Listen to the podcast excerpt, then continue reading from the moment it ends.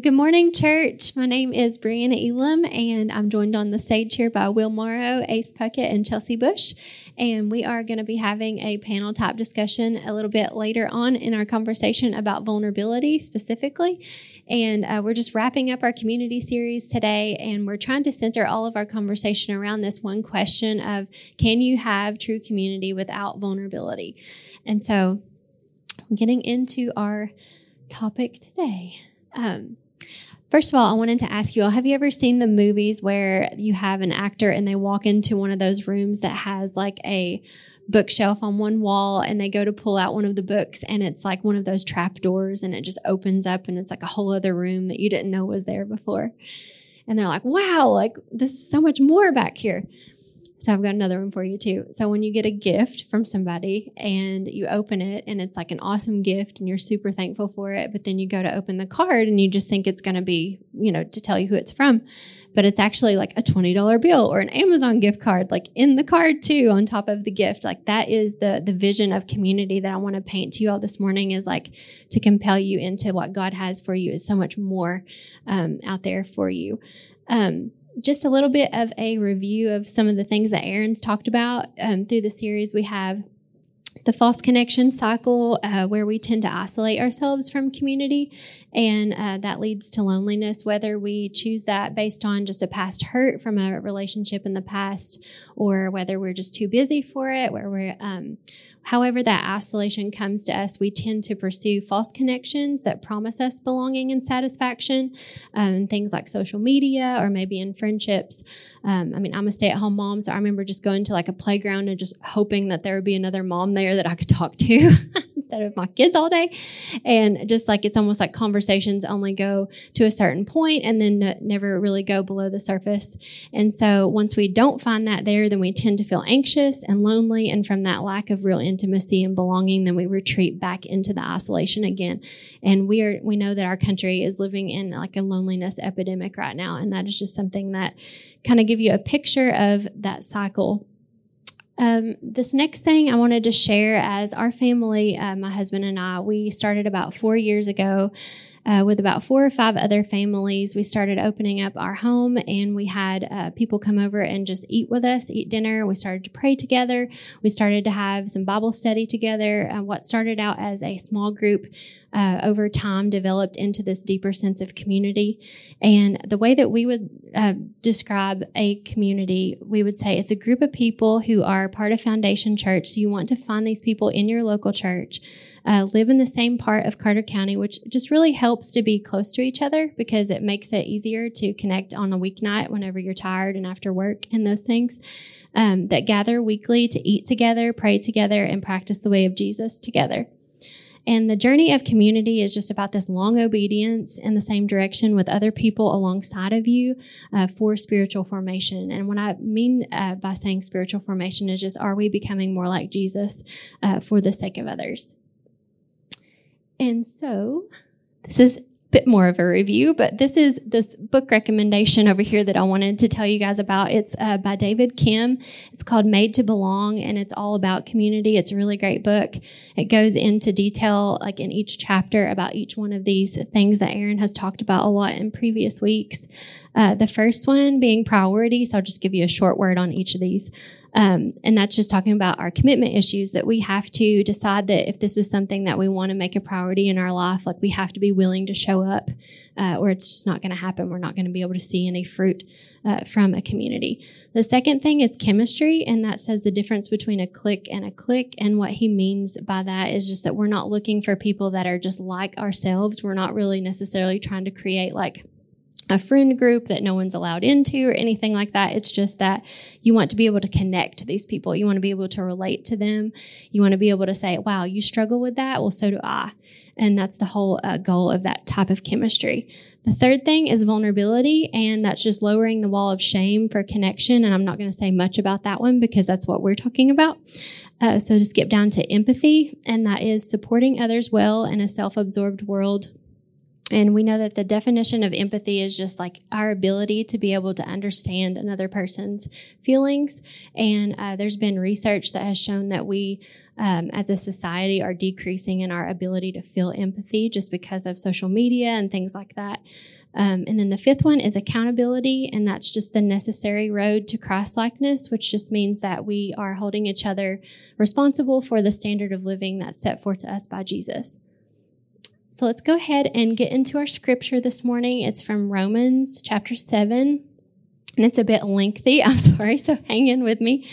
It starts in verse 14.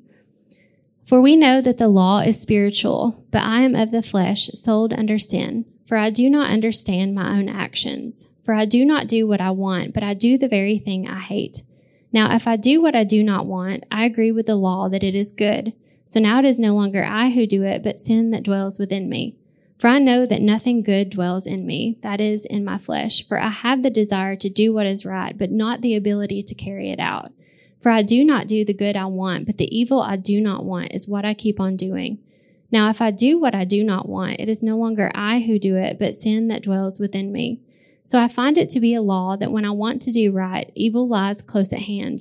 For I delight in the law of God in my inner being, but I see in my members another law waging war against the law of my mind and making me captive to the law of sin that dwells in my members. Wretched man that I am, who will deliver me from this body of death? Thanks be to God through Jesus Christ our Lord. So then I myself serve the law of God with my mind, but with my flesh I serve the law of sin. I just think that this is such a good biblical example of vulnerability, because this is the Apostle Paul speaking. So this is someone who wrote a huge chunk of the New Testament that's sharing about his struggles and his own faith journey. And so if he can do that, then we definitely can be that way too. And I love back in verse 18 where he says, for I have the desire to do what is right, but not the ability to carry it out. And that just makes me think of like all the willpower in the world that we can have with all of the best intentions are just not enough. We have to have Jesus' spirit in us to be able to live in that war between our flesh and our spirit that we experience on a daily basis. So to talk about vulnerability more specifically, do you guys think of vulnerability as a positive word or a negative word? I know. I think of like a little baby animal being abandoned in the wild and being like eaten by something. I don't know why. That's what my mind goes to. But anyway, the actual definition of vulnerability is the quality or state of being exposed to the possibility of being attacked or harmed either physically or emotionally. So does that sound good to anybody in here? No, definitely not.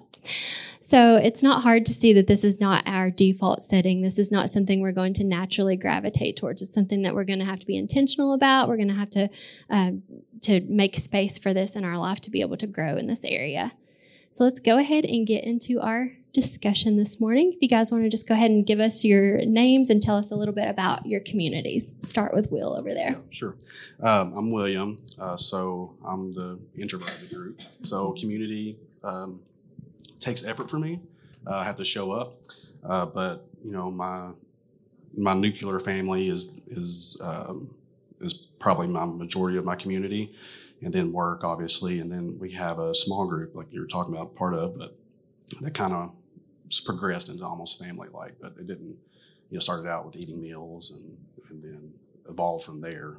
But yes, Will is in our group with like 20 children. Yeah. So pray for us. Yeah. It's a wild time. Ace, what about you? Try to do it. There we go. Not as loud as last time. My name's Ace Puckett. My community's made up of other families around our age. And over the last 2 years, we've been able to see how God has brought families into our community. And the biggest impact for my family has been connecting with these families, growing spiritually, and sharing everyday life experiences. That's awesome. That's good stuff. About you, Chelsea? I'm Chelsea Bush, and I am part of the Recovery is Better group here at Foundation Church. And we are a little bit different. Like, we're open to the community, but we have people who are struggling with addictions or who love someone who's struggling with addiction, and we just come in here and we share strength and hope and our struggles and just try to help each other and show the love of Jesus to everybody. That's awesome. And that meets Thursday nights, right? Thursday nights. Awesome. So good. So we're going to go ahead and talk about vulnerability. So the question to start us out is, what is our biggest fear about being vulnerable? Who wants to go first? Anybody? Will? Yeah, I'll start okay. out.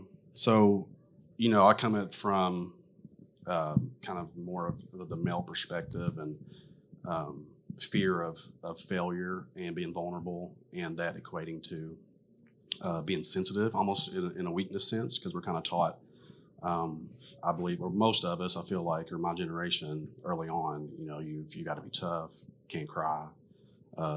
If you're opening up and you're having those feelings, that's kind of your fault. You should be in control of that. So, yeah. Thanks for going to add on that. Yeah, man, I mean, I agree with what you're saying there. That's what I had was just seeing it as a weakness. Being the man, the head of the household, you just kind of bottle everything up, you know. And I think, you know, some of our culture backgrounds I spoke of last time is men have a hard time with, I feel like, with community anyway. So, you know, community being vulnerable, you know, going hand in hand. So my generation, there's a lot of banter. If you were to come up and expose yourself, there's always that fear of being ridiculed and having a safe space. And, you know, we'll get into that later. But so it's definitely sometimes difficult for men. And, you know, most men, I think, when, you know, you think of their community, they're often around hunting, some kind of sports or something like that. It's never really a deep, intimate relationship. Yeah, it's really good. I think for me, it's just like I'm a people pleaser. And so I feel like I'm just worried that people are going to, like, if I say something, they're going to think I'm, like, just a bad person. That's, like, my biggest fear about it. I can relate to that, and also my big, like, it's just fear of rejection, fear of being judged, and like, I've been hurt, so the fear of being re-hurt, and just what people are going to think of me. Mm-hmm. Yeah, that's a huge thing. So let's move on to our next conversation. It's about a time in your life that you would say that being vulnerable has led to something good coming out of being willing to be vulnerable. I'll start out. So I think, you know, once we get to that state where, you know, we have a safe place and we feel comfortable to let the walls down, you'll find yourself in places that most people are having the same struggles you are, and, you know, having that support there and knowing. And once that truth comes out, you know, it's no longer in the darkness. You don't have power over you. You have a sense of that you know how to treat whatever it is, or attack whatever it is, or approach whatever it is. Mm-hmm. Yeah. Yeah. You really find out you're not the only one going through these. Yeah. Just being able to open up to other Christian husbands and fathers, and just the everyday life struggles that you're suffering with, someone else is going through, and been able to open up and pray for each other. Yeah, that is good. I see that in just the parenting world, just as, you know, dads and as moms too, that you find other moms who struggle with the same thing as you do in your parenting. For me, I would say it's just being willing to open up about, just like being at home, I've struggled with depression in the past, just being home with my kids all the time, being lonely, those kinds of things. And so community has been like a really good way for me to just feel known and feel cared for. And that's been like the huge thing for me that I would say that's been good to come out of it. Awesome. A specific thing that I had to open up and be vulnerable about in community is, you know, being an addict in recovery and also having, you know, struggles, I had to be open and honest. Even though people knew these things about me, I had to be open and honest with my community about specifically one that I remember being a positive outcome that absolutely is devastating and I was really scared about was my daughter was born and she was addicted to drugs whenever that she was born. And, you know, when that I got sober, I had to work through that issue and I had to be open and honest with people about that, for me to be able to heal from it and to not feel the shame and the guilt, and just to really be able to experience God's forgiveness. So being able to do that in a community has really had positive outcomes, because now I can help other women who have those struggles, and I can be open with my kids about it too. This is a little bit harder this service because she's in here, but we talk about stuff, and it's really good to be able to have that relationship and to see God restoring things, and that's with the help of my community. So good. And knowing, awesome. Going back to, being connected, and not feeling alone, and people sharing your struggles. Sometimes, as a parent of four, Bree can probably relate, but sometimes I'll go home and I was like, if anybody would see my kitchen right now, or you live in this world of social media and stuff, and everybody's kind of got it put together, and to know my kids are messy and somebody struggles with the same stuff sometimes, and it's just little things like that. We don't care that your house is a disaster, because so is mine all the time. Yeah, it's great. Come on in. Just adds to the chaos. It's good. Yeah.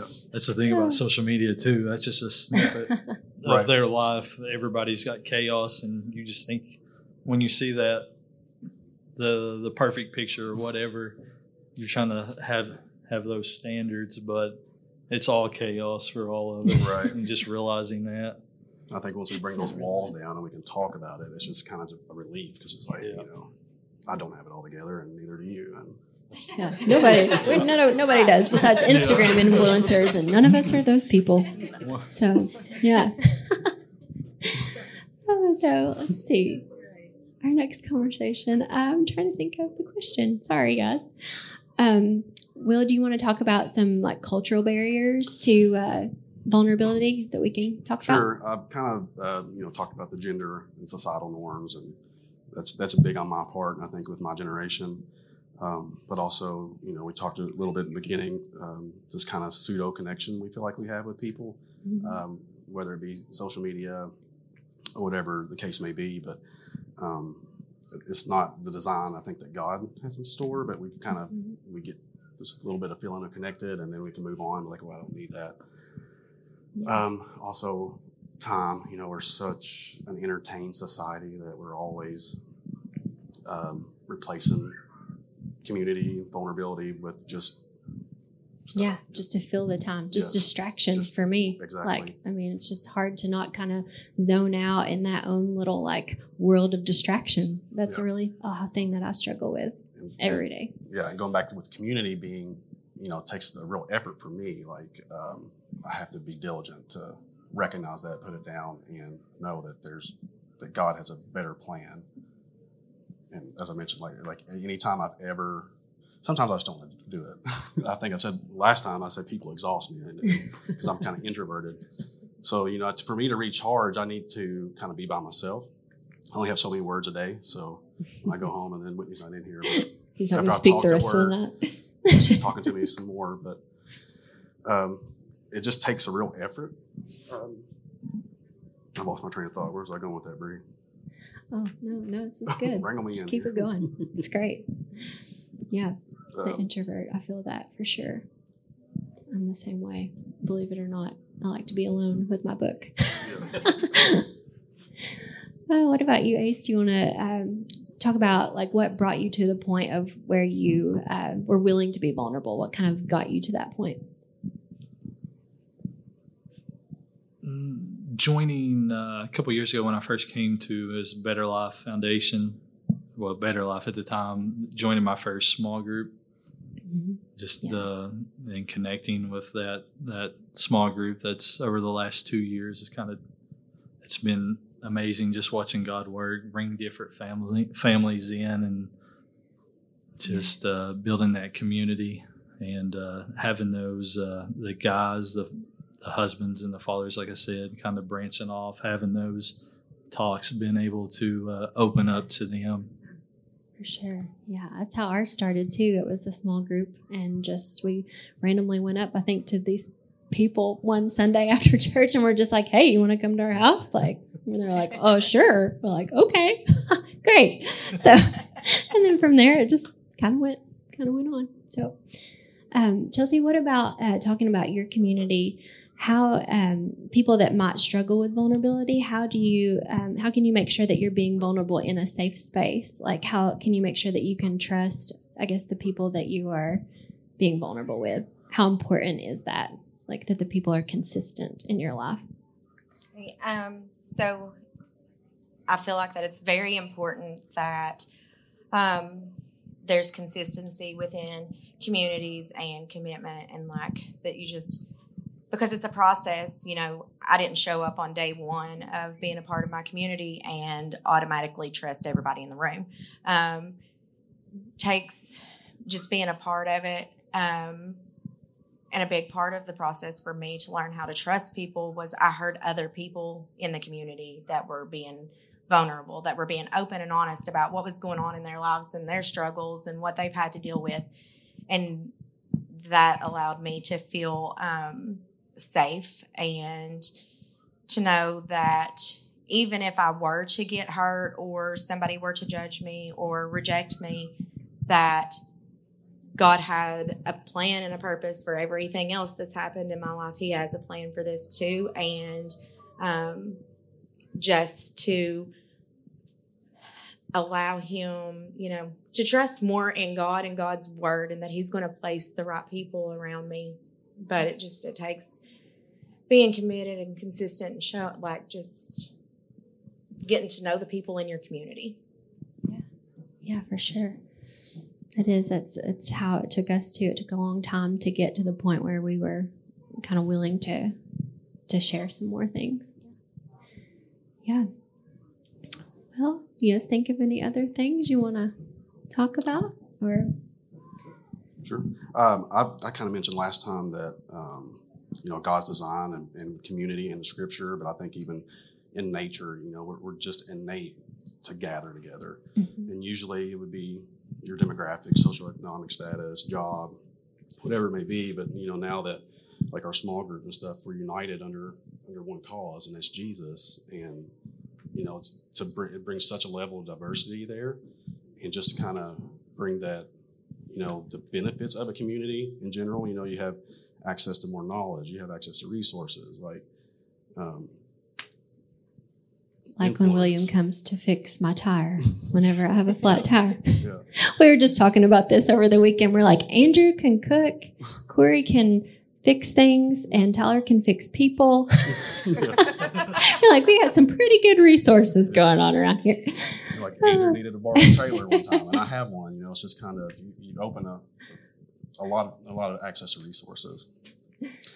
And, you know, I think I spoke of just choosing your community wisely, and that saying that, you know, show me your 5 closest friends and I'll show you your future. So I think it's just very important, like, for sure, to recognize the influence that a community can have over you. Yeah, definitely. It's good stuff. Well, to sum it up, just to circle back, I feel like this is something that Jesus wants for each and every one of us. He wants us to be able to experience community in a deeper way. And if we will just be willing to step into that, just to take that risk of that vulnerability, that oftentimes on the other side of that, what we will find is that sense of freedom, that sense of peace, and that sense of being known and being cared for. And I just encourage you today, if that's on your heart, if that's something that you've been kind of thinking that you need in your life, I pray that you would just, you come and talk to us about it, that we would love to hear from you if you are seeking that out in your life. And after the service, we'll be up front here with the prayer team. We'd love to have a chat with you after this, but would you pray with me? Father, we thank you so much for the gift of community. We thank you that we have people in this room, God, that love you and that love us and that want to see us become more like you, Jesus. We want to be that support for each other. I pray that you would just help each and every one of us to know that desire in our hearts, God, that void that's just not being filled by anything of the world that we can find to fill it with. I pray that you would just help us to step out and just be brave to have that, welcome that into our lives. And I pray for anybody, God, in the room that has been met in community or on the other side of being vulnerable with a sense of rejection or a sense of judgment. I pray, God, that you would just heal that brokenness this morning, that you would heal those wounds from that. God, that's a hard thing to go through. And I pray that you would just help them to be willing to step back into community, back into relationships with people here in this local body, God. I pray for anyone here today that doesn't know you, Jesus. I pray that today would be the day that they would say yes to you. I pray that they would come to you this morning.